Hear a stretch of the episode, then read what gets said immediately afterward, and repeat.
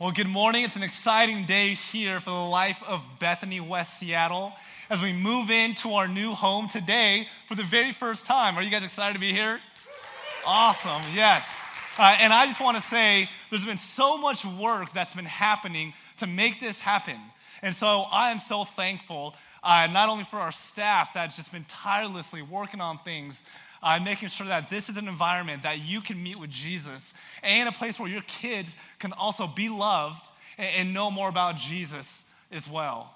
Uh, and not just our staff, but our leadership team. For hours, they've been here working on this building and making sure, again, that this is a place that we can worship God together. So many volunteers over the last few weeks coming together uh, for this cause of expanding God's kingdom here in this West Seattle neighborhood.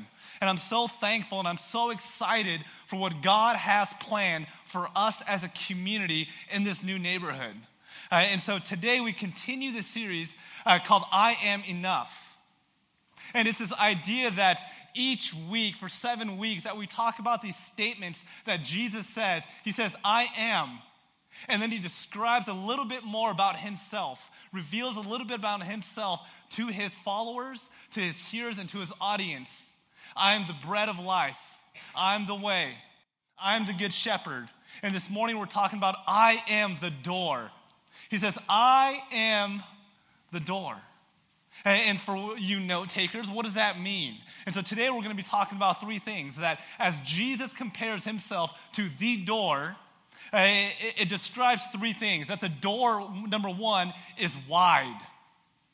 That the door is wide. The door is big, it's wide open. The door, secondly, provides safety. And, third, uh, the door opens and the door closes. Pretty mind blowing, isn't it? I love how smart Jesus is. And so, Again, uh, I want to say one more thing that as we were prepping this sermon, all the teaching pastors for Bethany, we realize one thing is that this message ends up being kind of a, a family meeting kind of message. And I think it's so timely as we meet as a community in our new place, as we discover again what Jesus is calling us to in this new season as a family.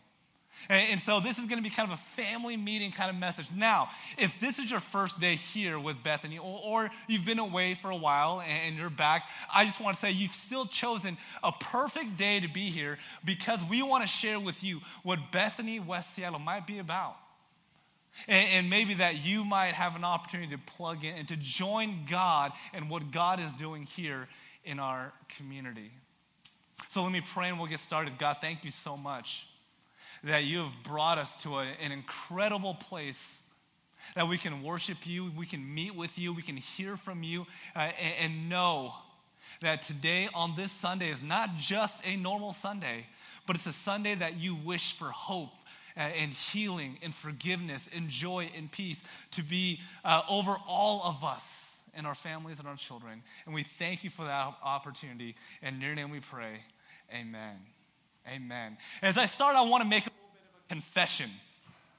And, and the confession is this growing up, I was obsessed with video games.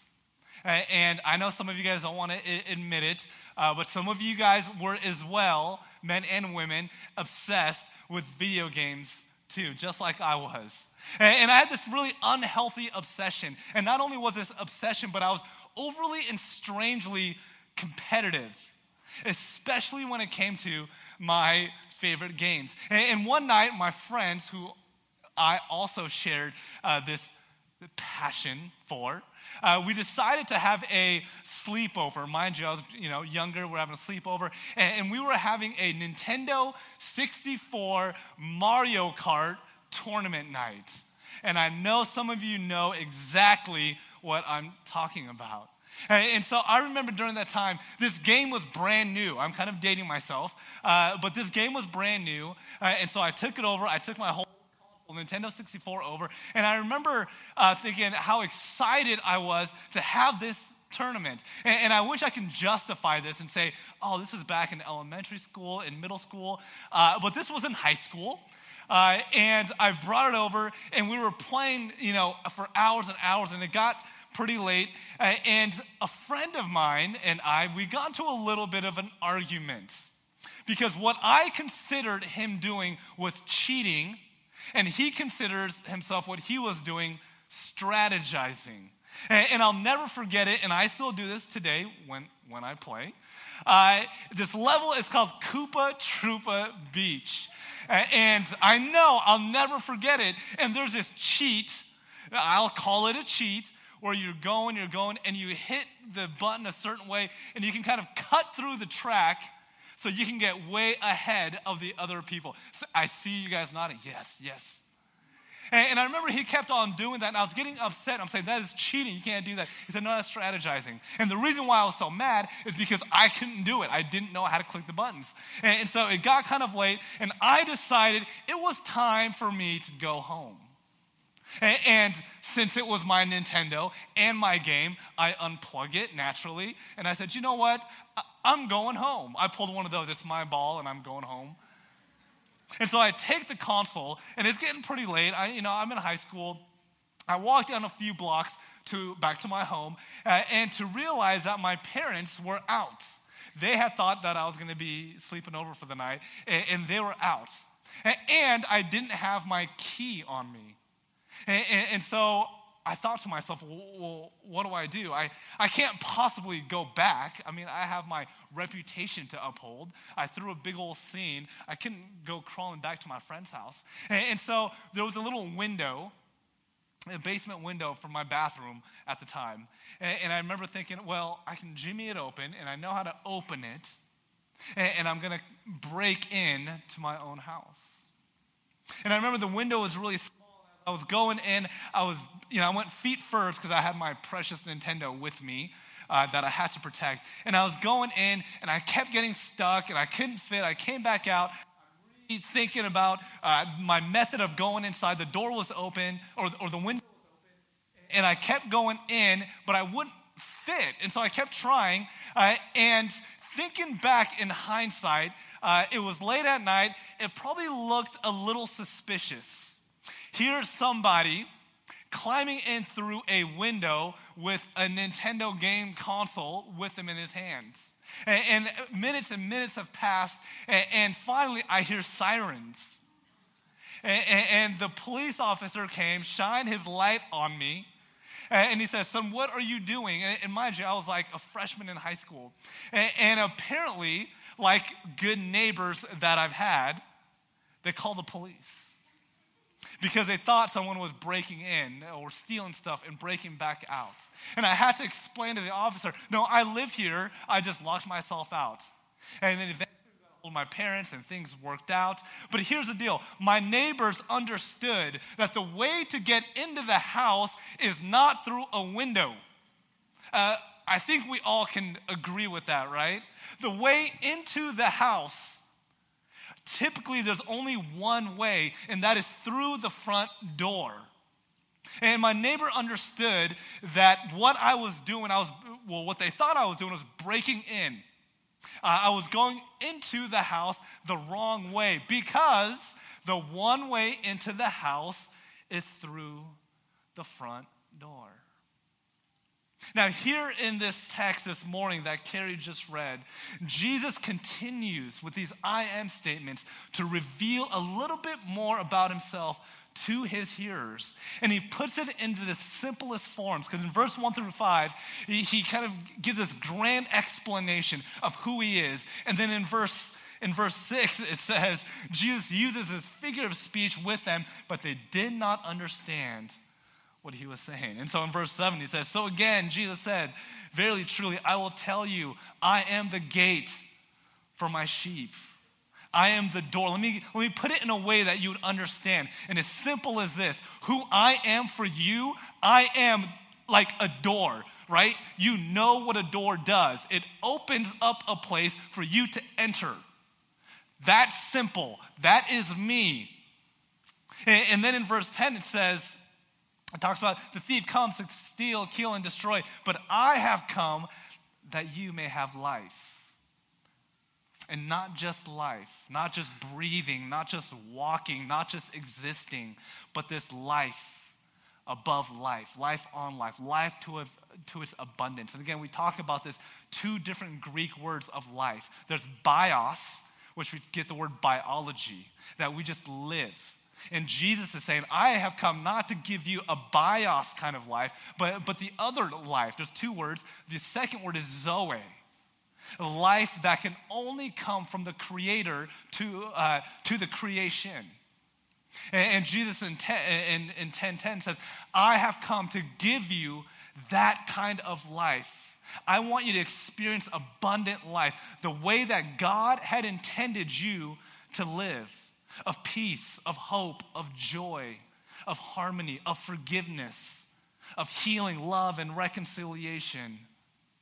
I want that kind of life for you. And some of you in this room, we're looking for exactly that. We're desperate for that. And Jesus says the only way to that life is through me. I am the door.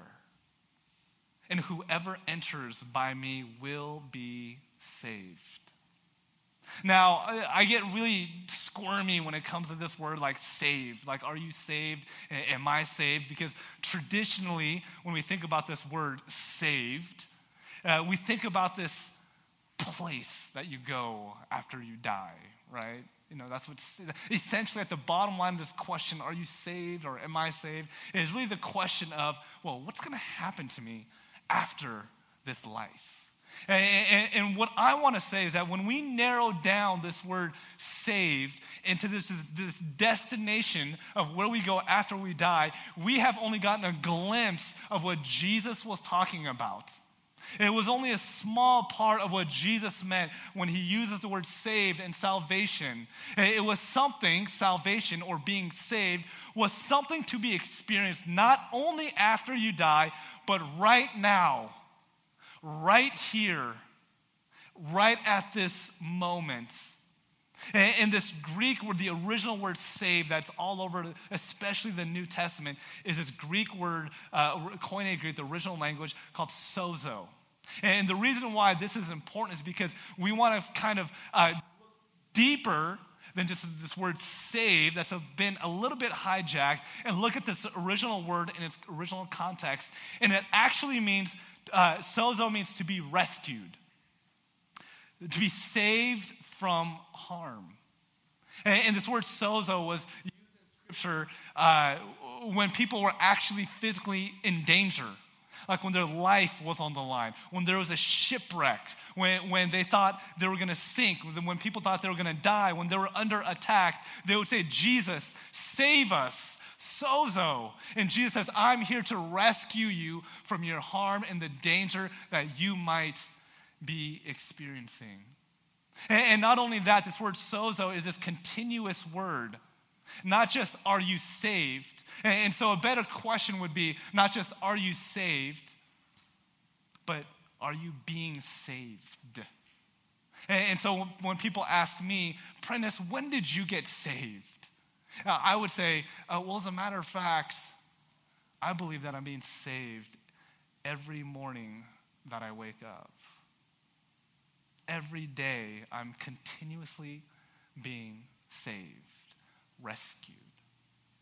And some of us here need that rescuing from danger, from harm, from addiction, from anger Maybe it's greed. Maybe it's pain. Maybe it's loss. Maybe it's grief. Maybe it's hopelessness. And I'm here to tell you that the text says the way to be rescued from that is through the door which Jesus claims to be. In chapter 14, it says, Jesus said to him, I'm the way, I'm the truth, I'm the life. No one comes to the Father except through me. And, and to be really honest, as I was navigating this sermon, and I was thinking about what to say and what to prep. Uh, uh I was kind of squirming again a, a, little bit when it comes to this idea of this door that Jesus being the only way, because it sounds so exclusive, doesn't it? It, it sounds so narrow and so closed off. But the more and more I read it and prayed over it and really uh, studied it, uh, I realized there's two things that we really need to hold tightly together. And, and number one is this number one is yes, without apology, without regret, I tell you that the gospel, the good news of Jesus being the door, the only way to the kingdom, it is exclusive. There's really no way around that. The text says, I am the door, the, the definite article. I am the vine. I am the life. I am the way. And, and abundant life now, abundant life after we die, is a life that is possible only through the life and death and the resurrection of Jesus Christ. And so we have to hold that very tightly in one hand. Yet, there's a second thing that we must hold together. And the second is this that in this exclusiveness, God desires inclusiveness. Which brings us to really our first point is that this door that Jesus claims to be is wide, is big, and the invitation is for everybody to experience the pathway to abundant life through the door. See, I grew up in a very conservative, traditional, rigid church where the constant message growing up for me was if you're not careful, if you don't do all the right things, if you don't say all the right things, if you don't read your Bible enough, if your church attendance is less than perfect, then you could be in danger uh, of going to hell, that you might not be saved. So you better shape up, right? You better be better. You better do better. You better act better and nicer and kinder and this and that. Uh, because otherwise, your faith might be in jeopardy. That's the kind of uh, traditional church that I grew up on. And, and that ultimately that what I did, what I do, would never be enough. And, I feel like even today, I experience other people's trauma, especially as a pastor. I experience other people's trauma uh, because they share that very similar experience that I did. Uh, like, I went to the movies the other day and I saw people from my church uh, and, and instantly, well, someone from the church that I haven't seen for a long time. And instantly I get, you know, even before a hello, I say, the, the, person says, Oh man, I haven't been to church in a few weeks, but I, I'm, I, I need to make it out. Man, I, you know, I was so busy with this and that. I'm like, Whoa, like, that's okay. I just want to say hi. And I just want to watch this movie. Or, you know, we, we go into, uh, you know, I go to an airplane or I'm on my flight and, and, this, you know, quintessential, so what do you do with the person next to you? And I typically get two responses. I tell them I'm a pastor, and, and A, they just will stop talking to me, uh, which is good because it's kind of intentional so I can fall asleep.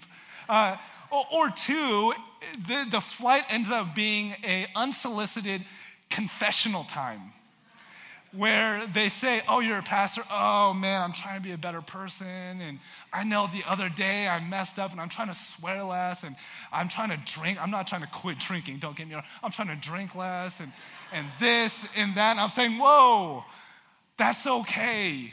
And, and, and uh, all that to say is that so much of our experience at church uh, has been hearing this message that you better shape up if you want to be saved because it's difficult and the, and the door is narrow, the, the door is tight, and the door is small. And, and what I'm here to say is that oftentimes, although we operate in a place of fear, God's love transcends that. And, and I always say this that fear and love cannot coexist. And oftentimes, we live in a place of fear but the gospel of Jesus. The very fact that Jesus says, I am the way, is actually good news. And we call the gospel the good news because in Latin it literally means the good news. The good news according to Matthew, the good news according to Mark, Luke, and John. And, I want to say this, and I want to say this uh, very loudly and clearly that when Jesus says, I am the way, I am the door to salvation, to eternal life, to a life in abundance, it's not a threat. We hear that as a threat. Oh my gosh, I better shape up. It is not a threat, it's an invitation. The gospel of Jesus is always good news for everybody, and it's never a threat, it's always an invitation. Because, see, the point is this the point is that Jesus offers us something, all of us something, that nothing or nobody can ever provide for us, though we search and search and search. See, many of us, we open doors looking for contentment, to joy, to satisfaction, to hope, and to healing. We look for those doors, and oftentimes we reach for the wrong door. Maybe it's the door that we reach for is upward mobility. Maybe it's money. Maybe it's uh, relationships, healthy or unhealthy. Uh, maybe it's material possessions. Maybe it's a promotion. Whatever it is, oftentimes we open these doors thinking, this, aha, this is going to bring me that joy that I've been looking for, that hope that I've been longing for. Maybe it's a certain way you look, maybe it's certain attire. Whatever it is, we open these doors and doors and doors, and we end up being severely disappointed because we were created in a way that the only door that can bring us that hope is through the person of Jesus. It reminds me of Jesus uh, meeting the woman at the well in John chapter 4. It says, He says, I can provide the water that will make you never thirst again. Everything else will make you thirsty again. You can drink all you want, you can partake all you want, but it'll make you thirsty. But I have come to give you water to quench that longing where you will never thirst again. There was this man in the uh, 17th century, uh, Blaise Pascal.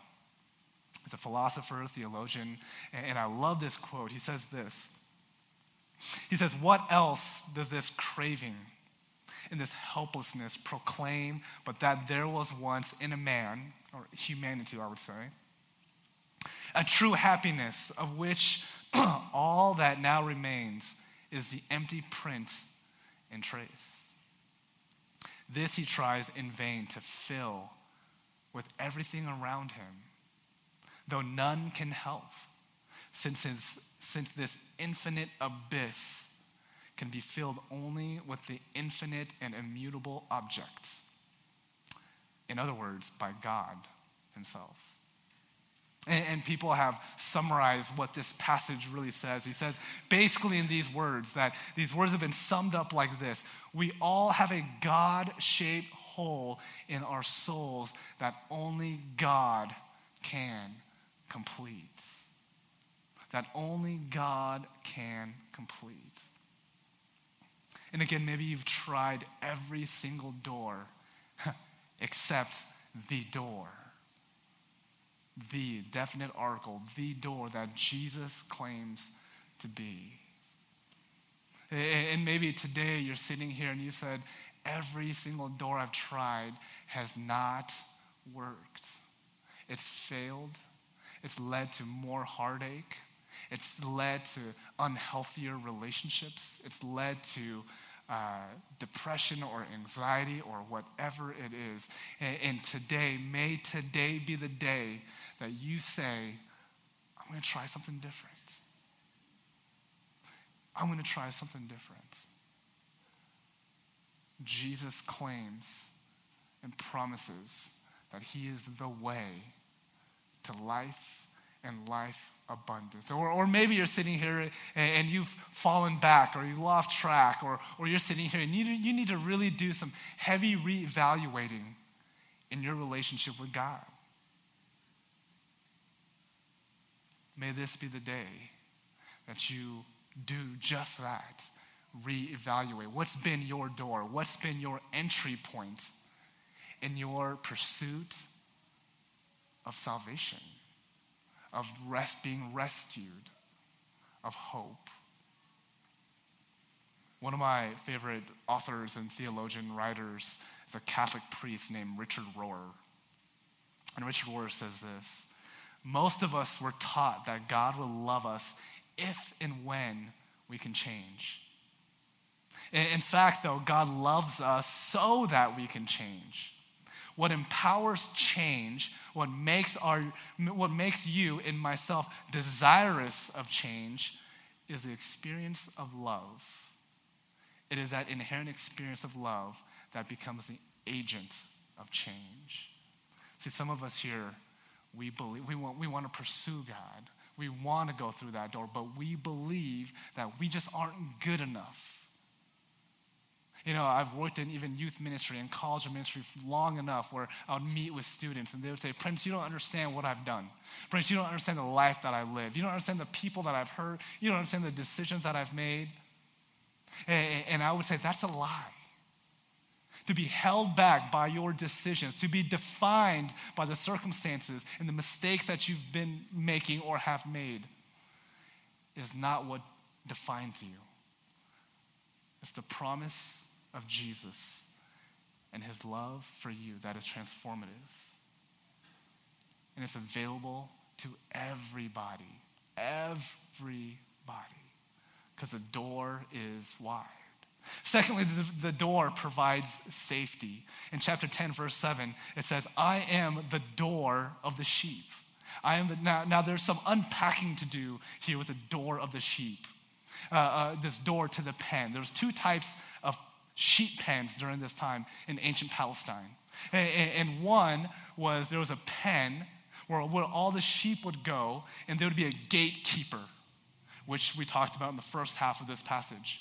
And the gatekeeper would kind of babysit the sheep, make sure the sheep is alive, is doing well, is being fed. And then there was a second type uh, of pen that was out in uh, the mountains. And, and, what would happen is that every shepherd with the sheep would bring uh, the, the sheep, his flock, into that pen during the, during the nights. During the day, they would graze, they would eat, they would, they would experience the land. But at night, when danger would come, the shepherd would want to protect the sheep. And so the second pen, the, he would, the, the shepherd would push the flock into the pen. Now, this pen didn't have a door, it was more like this open space. And in this open space, acted like a door or like a gate. And at night, what the shepherd would do is the shepherd would lie down at that space and, and literally, the shepherd would become the door to that pen. He says, I am the door of the sheep, of that sheep pen. And the main job of the shepherd, when the shepherd would lay down, is to protect, is to be the door to protect the sheep. And so no outside thieves and robbers would come into the pen and steal the sheep for the wool, for the meat. And, no predators like wolves would come into the pen to kill the sheep. And, and uh, the shepherd was there lying down as a door, not only so predators and prey can't get in, but so the sheep can come out. Because I know many of us have heard this before, but the sheep, sheep are not the, the brightest tools in the shed. Right? They, they're not very smart. They don't know when they're in danger. They don't know when their life is on the line. And so when they see an opening, they would just run out. And, and these are pack animals. And so when one sheep would go out, then all the sheep would go out. And, and they would be susceptible and vulnerable to the prey out in the mountains. And, and, not only that, they can jump off a cliff. They wouldn't even know this, but one sheep would potentially, uh, not knowing any better, just run, just run until they would jump off a cliff. And again, they're pack animals. All the animals would follow and jump off a cliff. That's the way that the sheep thought and lived. And so the job of the shepherd was to protect by creating a door that was shut. And what that meant was inside the pen, the sheep were kept safe from the outside dangers and even from the dangers within themselves. And to me, this is a question about our community, our church. Is this pen, is this community a safe place for people? See, our church, uh, my desire for our church, your church, our church, is that Bethany West Seattle would be a place that is known for its love. And to be a place that we can safely ask questions, that we can safely have doubts, that we can safely wrestle and to agree and to disagree with one another in our journey in our faith. And so that's why we have an incredible families ministry, uh, because we want to offer kids also that safe place to learn with one another, with adults that, that want to teach them about Jesus. That's why we have things like coffee team and welcome team and greeting team and AV and music, because all these volunteers want to help our church become a place, a safe place where we can meet with Jesus and explore our faith together. Is our church a safe place? Are you part of making this place for Christ a safe place for others? Not just for ourselves internally, but even those that are outside of our church today. I want us to be a church that is known for our love. We may not be the flashiest, we may not be the trendiest, we may not have the most hipstery pastor, we may not have uh, this or that or the latest gadgets or technology, but at the end of the day, I want our community to be known by our love. Our love for our neighbors, our love for people we don't know, our love for the poor our love for the refugees, our love for the disenfranchised, our love for the marginalized, the oppressed. That is the kind of church I long for us to be. The funny thing here, or the ironic thing here, is that when Jesus was speaking about thieves and robbers, it was a metaphor for the religious people. It wasn't for the for the prostitutes, it wasn't for the, the evil people, it wasn't for anybody else. It was for the religious leaders of the day. And, and I would argue that not much has changed. And the sad part is, it's oftentimes the religious people that become the barrier, that rob people from the safety of community. Maybe it's gossip. Maybe it's being judgmental. Maybe it's being so cliquey. Maybe it's greed. Whatever it is, for some reason, it ends up being the religious people that actually make this place, the community, the pen, an unsafe place. Because if Jesus is the gate and the only gate, the only door, you know what that means? That means we are also not the door. And oftentimes we put ourselves, us religious people, myself included, we like to become the door. We get to draw the line in the sand. In, nope, out, you're good. In, out, yes, no. And Jesus saying, no, stop, stop. That's my job. And oftentimes we ask these questions well, how about that person? Person? Is this person going to go to heaven? Whatever it is. And Jesus saying, stop. That is not the question for you to answer. Your job is to love. My job is to give. And sometimes we, we're like, okay, Jesus, we know that you are the door. But we like to weasel away our, ourselves in. Well, well, can I be the doorknob? Can I be the hinge? Can I be part of that decision? And Jesus saying, no. Our job is to simply love, love, and love. That is what creates a safe place for people, for everybody in our community. And the third and the final point is this the door is to go in and out. It says that in chapter 10, verse 3 through 5. It says, He calls his own sheep by name and leads them out. When he has brought out all of his own, he goes ahead of them, and the sheep follow him because they know his voice. But they will not follow a stranger, but they will run from him because they do not know the voice of a stranger. See, during this time, oftentimes in a sheep pen, there were several flocks of this shepherd, of that shepherd, of this shepherd. They would all the same pen. But now, when the shepherd would show up, the shepherd, it says that the shepherd knows each of his sheep by name and says, Okay, I don't know what the sheep's name were. Timmy, Billy, Bob, let's go. And the sheep that belonged to the shepherd would recognize his voice and run out with the shepherd as the shepherd leads the way. But the other sheep that didn't belong to that shepherd didn't recognize the voice and would stay. I mean, it's crazy. I mean, if you've ever had a dog uh, or maybe some other animals, you know exactly what I'm talking about. That your dog knows your voice from anywhere. You say the dog's name, and the dog will run to you. Right?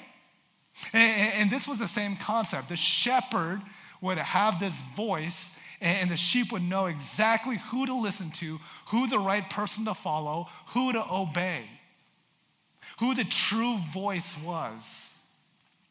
And Jesus is saying that out of this gate, I am the shepherd. I am the one that you should listen to when we go out of the sheep pen into the real world.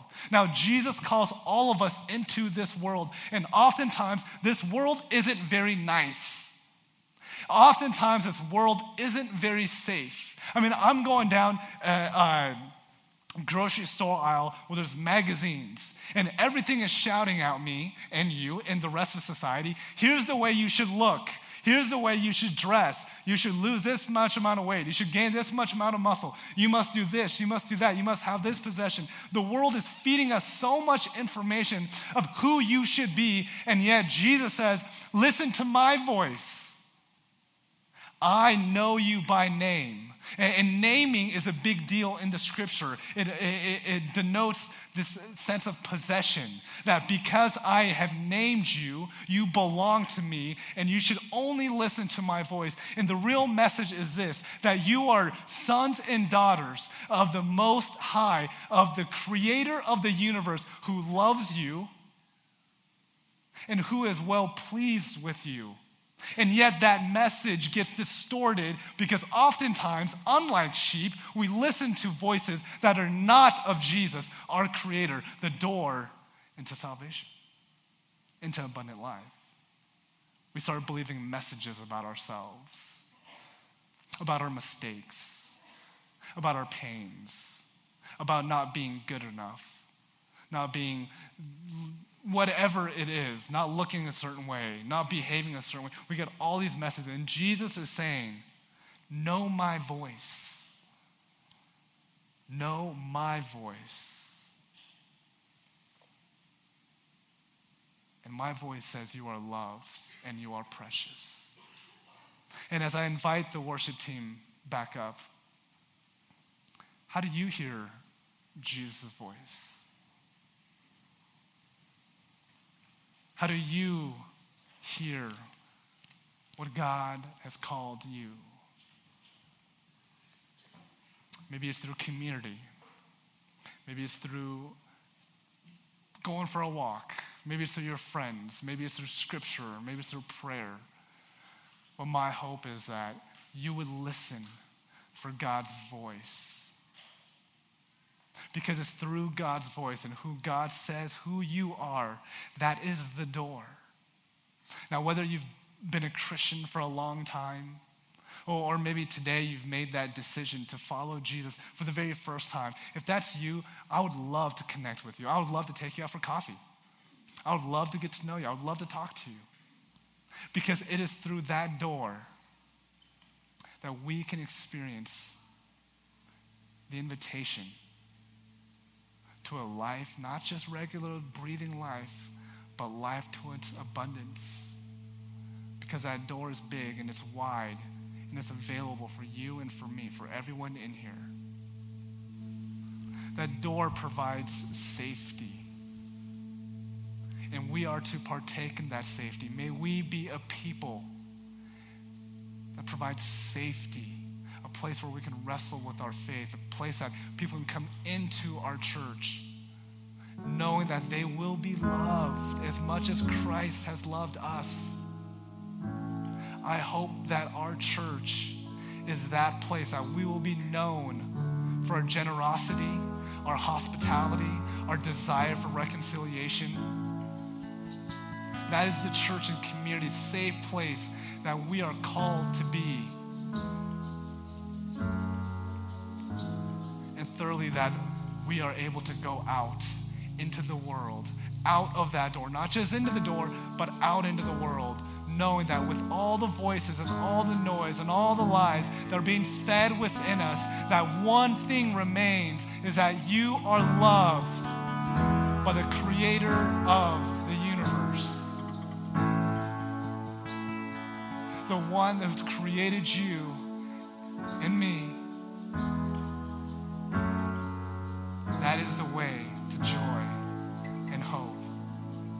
Satisfaction. So maybe for just for a moment, as our worship team continues us in worship, maybe your prayer this morning is God, for the first time, I want to go through that door. I'm skeptical, I'm suspicious, I don't know what it's about, but I'm taking that leap of faith. Maybe that's your prayer this morning. Maybe some of you have been Christian and believers all your life, and you're saying, Today is a day that I reevaluate my relationship with God. And I shut all the doors that have been leaving me so empty. And today I go back to the door that I know that brings me life and life abundantly. Because that is available for all of us. We'll spend some time in prayer do some surveying, and join the worship team as we sing more songs to Christ, our Savior.